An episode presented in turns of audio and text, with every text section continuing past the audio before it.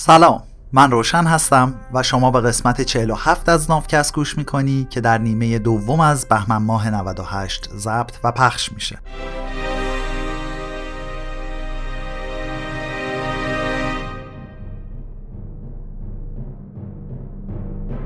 چیزی که در حال شنیدنش هستی ترجمه مستقل من از کتاب سیپینز نوشته یووال هراریه مثل همیشه هدف ما اینجا انتقال اطلاعاته. و امیدمون اینه که با شناخت تاریخ بشر به هم نزدیکتر بشیم و کسی خودش رو به هر دلیلی برتر از هر آدم دیگه ای نبینه. این قسمت حمله فضایی دوروبر سال 1517 استعمارگرای اسپانیایی که تو جزایر دریای کارائیب بودن شایعات گنگی در مورد یه امپراتوری قدرتمند شنیدن که یه جایی وسط های سرزمین اصلی مکزیکه. همش چهار سال بعد از اون پایتخت آزتک ها تبدیل به تلی از دود و آتیش شده بود. امپراتوری آزتک به تاریخ پیوسته بود و هرنان کورتز بر گستره وسیعی از امپراتوری جدید اسپانیا تو مکزیک حکمرانی می‌کرد. اسپانیایی هایی که اونجا بودن یه لحظه هم مکس نکردن تا این پیروزی رو جشن بگیرن یا حداقل یه نفسی تازه بکنن. به سرعت عملیات کشف و تسخیر رو تو همه جهات شروع کردن. تو اون دو هزار سال پیشتر از ورود اسپانیایی ها حکمرانای قبلی آمریکای مرکزی یعنی آزتک ها، تولتک ها و مایاها خبر زیادی از وجود آمریکای جنوبی نداشتن و هرگز تلاش نکردن تا اونجا رو تحت سلطه خودشون در بیارن.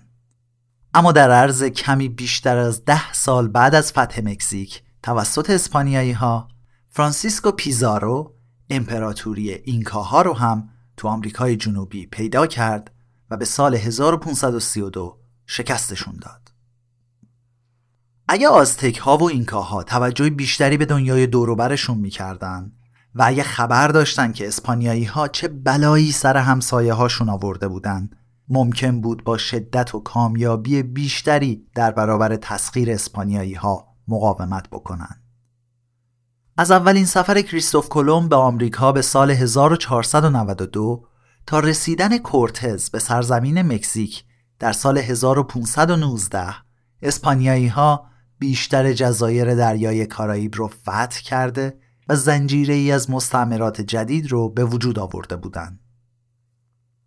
این مستعمرات برای محلی های مصیبت کشیده مثل جهنم روی زمین بودند. استعمارگرای طمعکار و بیشرف به زور سرنیزه با سرکوب و بیرحمی بهشون حکومت می‌کردن. اونا رو به بردگی برده بودن توی معادن و مزاره ازشون کار میکشیدن و هر کسی رو هم که کوچکترین مقاومتی از خودش نشون می‌داد رو میکشتن.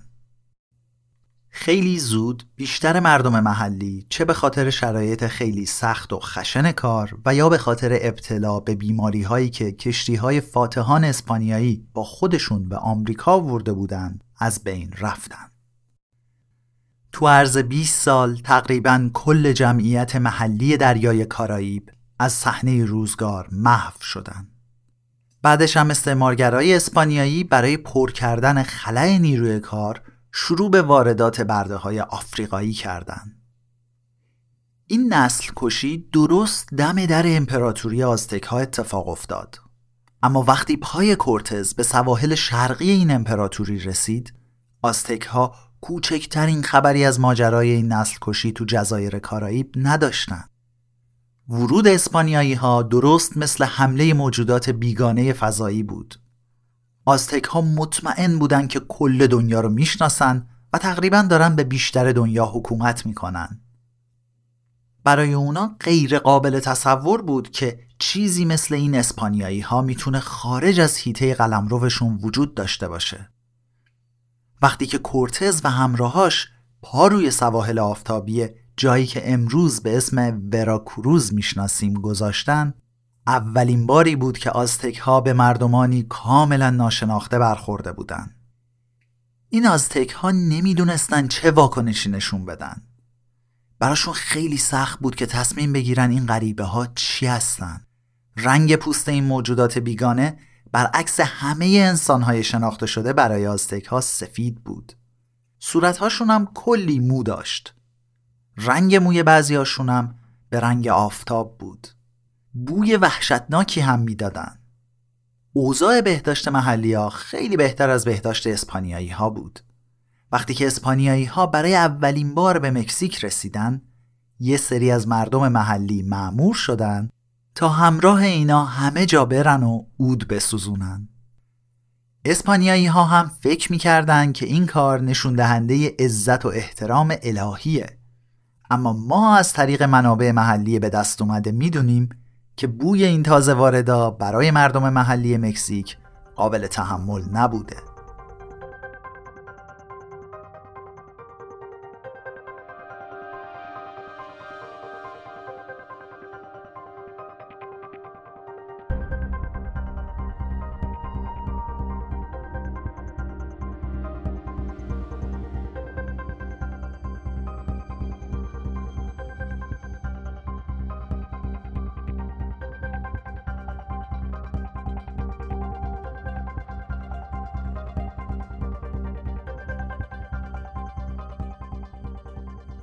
از اینم گیج کننده تر فرهنگ مادی این بیگانگان بود. پرانتز باز فرهنگ مادی در برابر فرهنگ معنوی یا غیر مادی برای ما تو ایران میشه معماری و یا ماشینالاتمون مثل برج و میدون آزادی پیکان نیسان آبی. تو بحث میراث فرهنگی بهش میگن میراث ملموس و در برابرش میراث ناملموس رو هم داریم. که بخشی از فرهنگ غیر مادی ماست. مثل استوره ها، باورها و اعتقاداتمون هنر و ادبیاتمون. پرانتز بسته. پس فرهنگ مادی این بیگانگان برای محلیا از بو و زواهرشون هم عجیب تر بود. این بیگانه ها با کشتی های قول پیکری اومده بودن که آزتک ها تو واقعیت که هیچی تو تخیلشون هم همچین چیزی ندیده بودن. اونا پشت حیوانای بزرگ و ترسناکی میشستن که به چابکی باد بودن. می‌تونستن با میله های فلزی براق رعد و برق بسازن. شمشیرهای بلندشون خیلی به چشم میومد و زره های غیر قابل نفوذی داشتن که شمشیرهای چوبی و سرنیزه های سنگ چخماق محلی ها روشون بی اثر بود. بعضی از آزتک ها فکر کردند که اونا از خدایان هستند بقیه هم دلیل می آوردن که این بیگانه ها یا از شیاطینن یا از ارواح درگذشتگان و یا جادوگرانی قدرتمند. آزتک به جای اینکه همه نیروهای آمادهشون رو جمع و متمرکز بکنن و این اسپانیایی ها رو از بین ببرن هی دست دست کردن و شور و مشورت. اونا هیچ دلیلی برای عجله کردن نداشتن. آخه کورتز بیشتر از 550 نفر اسپانیایی که با خودش نداشت. 550 نفر آدم در برابر یه امپراتوری میلیونی چی کار می‌تونست بکنه؟ نادونی کورتز نسبت به آزتک ها هم به همون اندازه بود اما کورتز و آدماش برتری مهمی نسبت به حریفاشون داشتن. در عین حالی که آزتک ها نه تجربه و نه آمادگی ورود این بیگانگان عجیب و بدبو رو داشتن اسپانیالی ها می دونستن که زمین پر از قلمروهای ناشناخته انسان هاست و هیچ کسی هم به اندازه اسپانیایی ها تجربه اینو نداشت که متخصص حمله به سرزمین های بیگانه باشه و با شرایطی که هیچی ازش نمی‌دونن سر و کله بزنن. شیرجه رفتن تو دل ناشناخته ها برای فاتحین مدرن اروپایی به اندازه دانشمندای مدرن اروپایی هیجان انگیز بود. پس وقتی که به تاریخ جولای 1519 کورتز کنار اون ساحل آفتابی لنگر انداخت بدون هیچ شک و تعللی دست به کار شد. درست مثل آدم فضاییایی که تو داستانهای علمی تخیلی از کشتی فضاییشون پیاده میشن به محلی های وحشت زده گفت ما با نیت صلح و دوستی اومدیم. ما رو پیش رهبرتون ببرید. کورتز براشون توضیح داد که فرستاده جوی پادشاه بزرگ اسپانیا است و ازشون درخواست کرد تا مذاکره دیپلماتیک با پادشاه آزتک ها یعنی منتزومای دوم داشته باشه البته این یه دروغ بیشرمانه بود کورتز سفر اکتشافی مستقلی رو راه انداخته بود که از یه سری ماجراجوهای زیاد خواه تشکیل می شد. پادشاه اسپانیا تا حالا نه اسم کورتز رو شنیده بود و نه اسمی از آزتک ها به گوشش خورده بود. دشمنای محلی آزتک ها چند نفر راهنما، غذا و یه مقدار کمک نظامی به کورتز دادن. بعدش هم کورتز را افتاد به سمت کلان شهر بزرگ تنوچ تیتلان یا همون پایتخت آزتک ها آزتک ها گذاشتن تا این بیگانگان تمام راه رو تا پایتخت قدم رو پیش برن. بعدش هم خیلی محترمانه سرکرده این بیگانگان رو راهنمایی کردن تا به ملاقات امپراتور منتزوما بره. وسط همین گفتگو کورتز به همراهاش علامت داد و اسپانیایی های مسلح به فولاد محافظین منتزوما که فقط مسلح به چماقهای چوبی و چاقوهای سنگی بودن رو سلاخی کردن این مهمون مورد احترام میزبانش رو زندانی کرد. الان کورتز تو شرایط حساسی قرار گرفته بود. اون امپراتور رو اسیر کرده بود. اما ده ها هزار نفر از جنگجویان خشمگین دشمن میلیون ها نفر شهروند متخاسم و کل قاره که مطلقا چیزی ازش نمی‌دونست محاصرش کرده بودند. تنها چند صد نفر اسپانیایی در اختیار کورتز بودند و نزدیکترین نیروهای کمکی اسپانیایی بیشتر از 1500 کیلومتر دورتر از اونا و تو کوبا قرار داشتن. کورتز مونتزوما رو توی قصر اسیر نگهش داشت و وانمود کرد که پادشاه همچنان آزاده و کنترل امور رو به دست داره و انگار که این سفیر اسپانیولی کاره ای نیست و صرفا یه مهمونه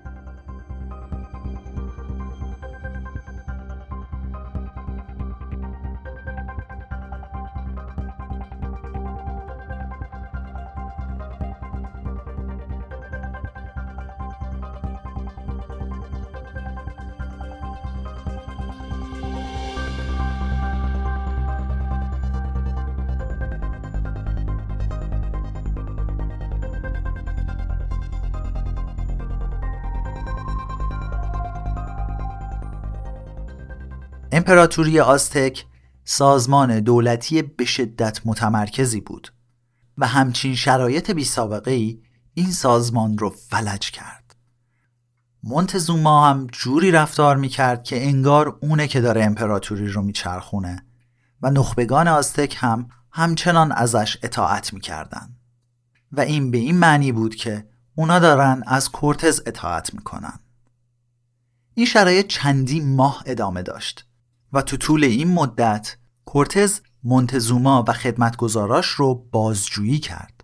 مترجمینی رو به چندین زبان محلی آموزش داد و گروه های کوچیک اکتشافی از اسپانیایی ها رو در تمام جهات فرستاد تا با امپراتوری آزتک، قبیله ها، مردم و شهرهای مختلفی که تحت حکومت این امپراتوری بودن آشنا بشه.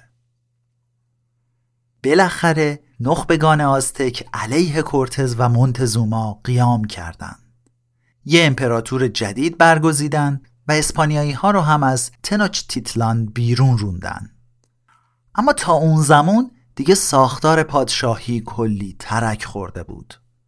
کورتز با استفاده از دانشی که به دست آورده بود با تمرکز روی این شکافا اونا را عمیقتر و امپراتوری را از داخل دو شقه کرد.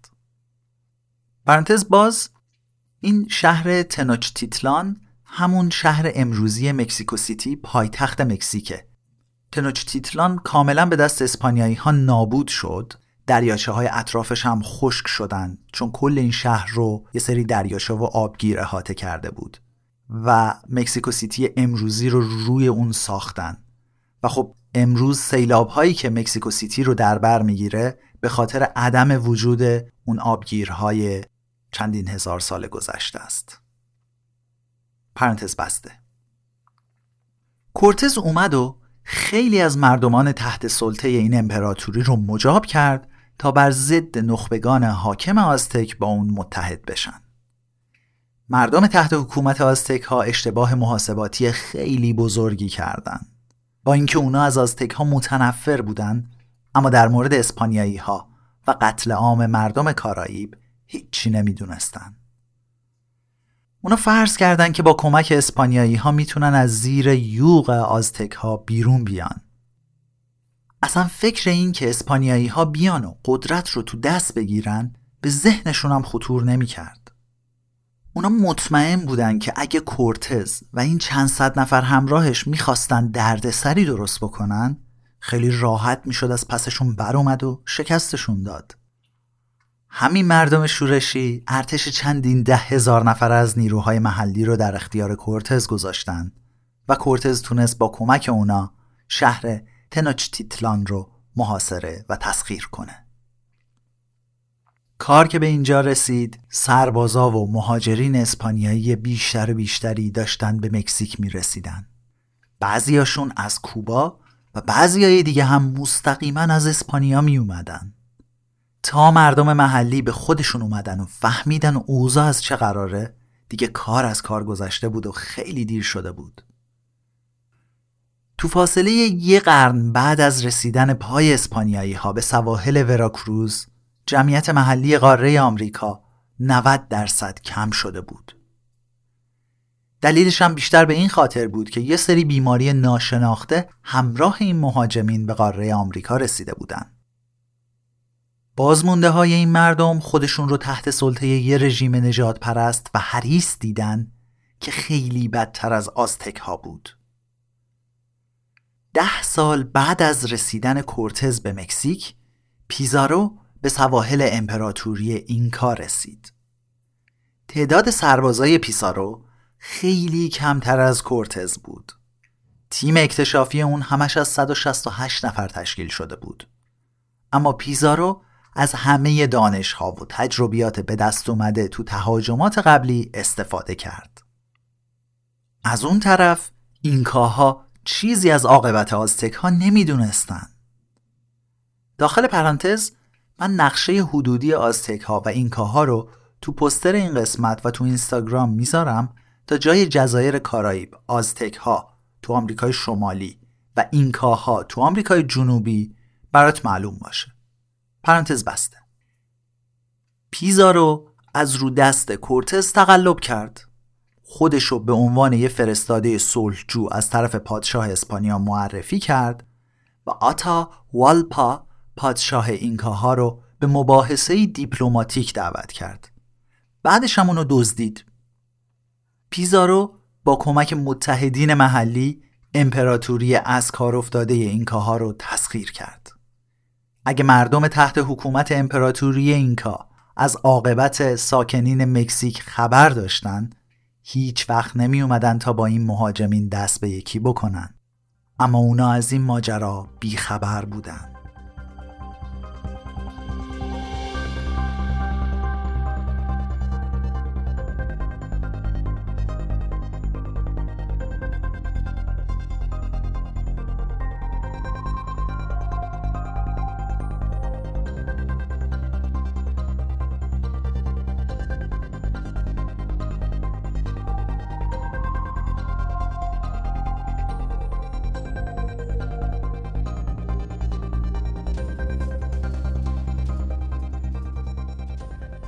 مردم بومی آمریکا تنها کسایی نبودن که هزینه گذافی بابت چشمانداز کوته بینانشون پرداختن.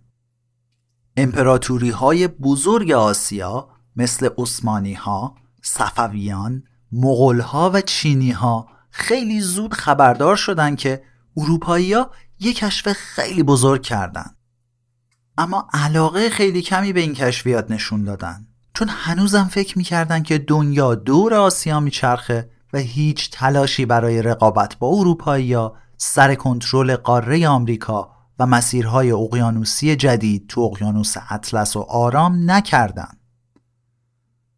حتی پادشاهی های کوچیک و کم اهمیت اروپایی مثل اسکاتلند و دانمارک هم یه چند تا گروه اکتشاف و تسخیر به قاره آمریکا فرستادن ولی حتی یه دونه تیم هم چه برای اکتشاف و چه برای فتوحات از طرف جهان اسلام، هند یا چین به قاره آمریکا فرستاده نشد. اولین قدرت غیر اروپایی که تلاش کرد تا یه تیم نظامی به قاره آمریکا بفرسته ژاپن بود.